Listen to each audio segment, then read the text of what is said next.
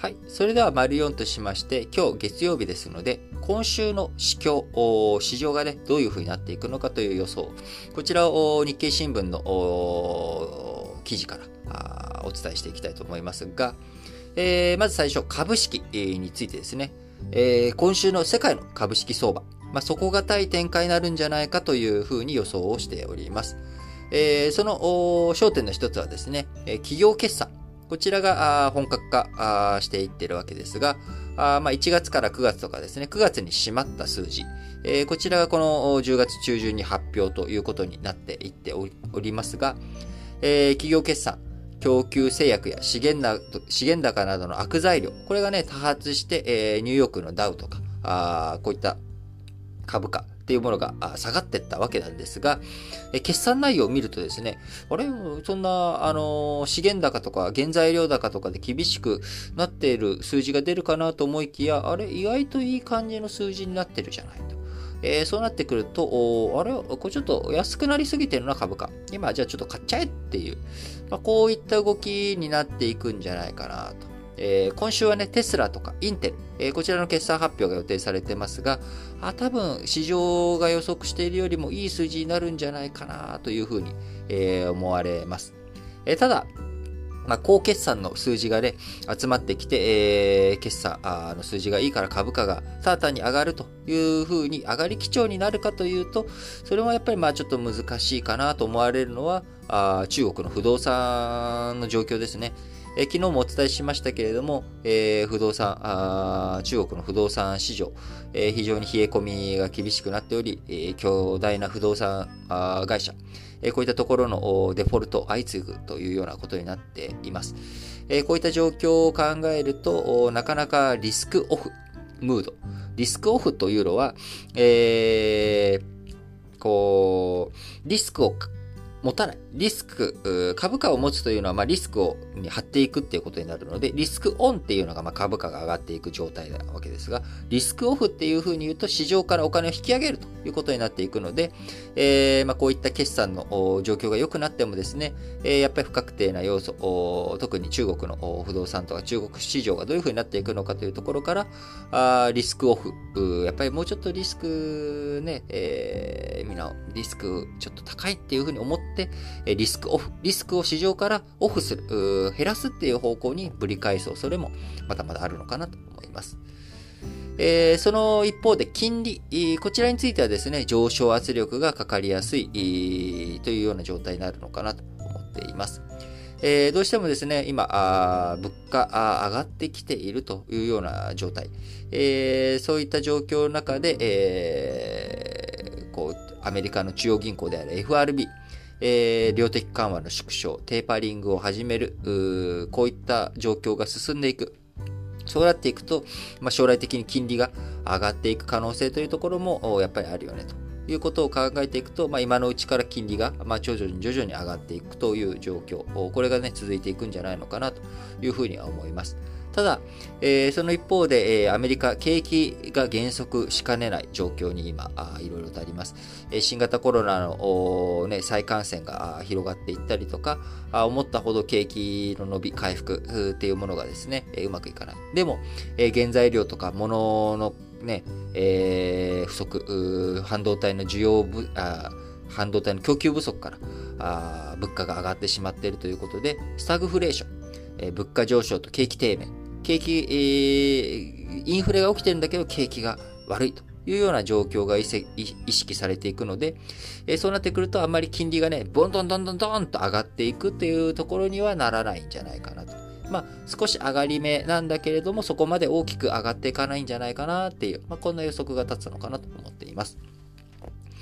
で、えー、為替についてはですね、まあ、どこで落ち着かせるかというところだと思います。こちら先週お伝えしました通り、えー、円相場一時1ドル114円台と3年ぶりの水準まで、えー、円安になりました。えー、このね、わずか1週間あ、先週1週間の間に2円ほど円安ドル高が進んだということになりますので、えー、こちら、あ心理的節目の115円近くで、えー、一旦まあ止まるんじゃないかなというふうに思われます。じゃあその後、円高に戻っていくのかというとですね、えー、なかなかそれも難しいじゃないかというところですね。先ほど言った通り、まあ、金利も、アメリカの金利の方が上がっていきそうだというところ、まあ、そういったところと、あと日本としてもですね、これからあ景気がね、えー、景気がというか、あの、衆議院選挙が終わると多分経済対策ということでみんな、えー、国債の増発とかやっていくんじゃないかと。で国債の増発、こういうふうにしていくとですね、えー、まあ、どういうふうになっていくのか、日本のね、金利、景気がどうなっていくのかというところも、まだまだ不透明なところがありますんで、そうすると、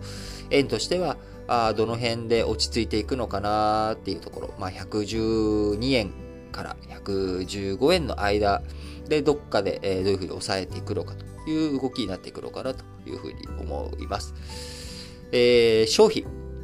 に関してはですね、えー、原油相場、あ上値を試す展開続くのかなと思います。えー、今日もね、あの朝起きて、えー、もうちょっと寒くなってきたなという感覚、東京では感じましたけれども、えー、暖房用燃料、これの需要が北半球で冬にかけてこれから増えていくと。えそうなってくるとエネルギーの需給、こちらの逼迫が続くというふうに見通されており、え原油相場あ上がっていくんじゃないのかなと、え、どんどんこれから原油相場が上がっていく、こういった基調になっていくというふうに思っています。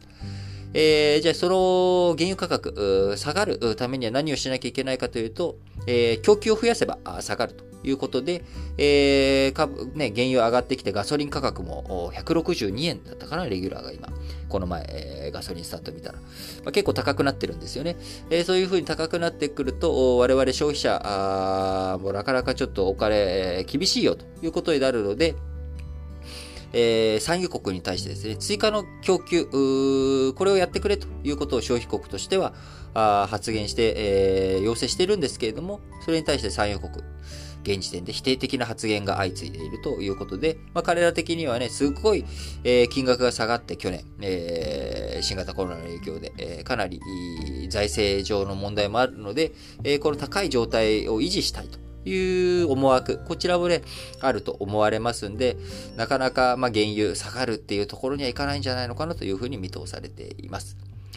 えー、さらにですね、えー、14日、あこう今度は消費、えー、原油の話ではなくて、穀物関係についてもですね、えー、14日にアメリカ気象予想センター、予測センターが世界的な異常気象を引き起こす要因とされるラニーニャ現象、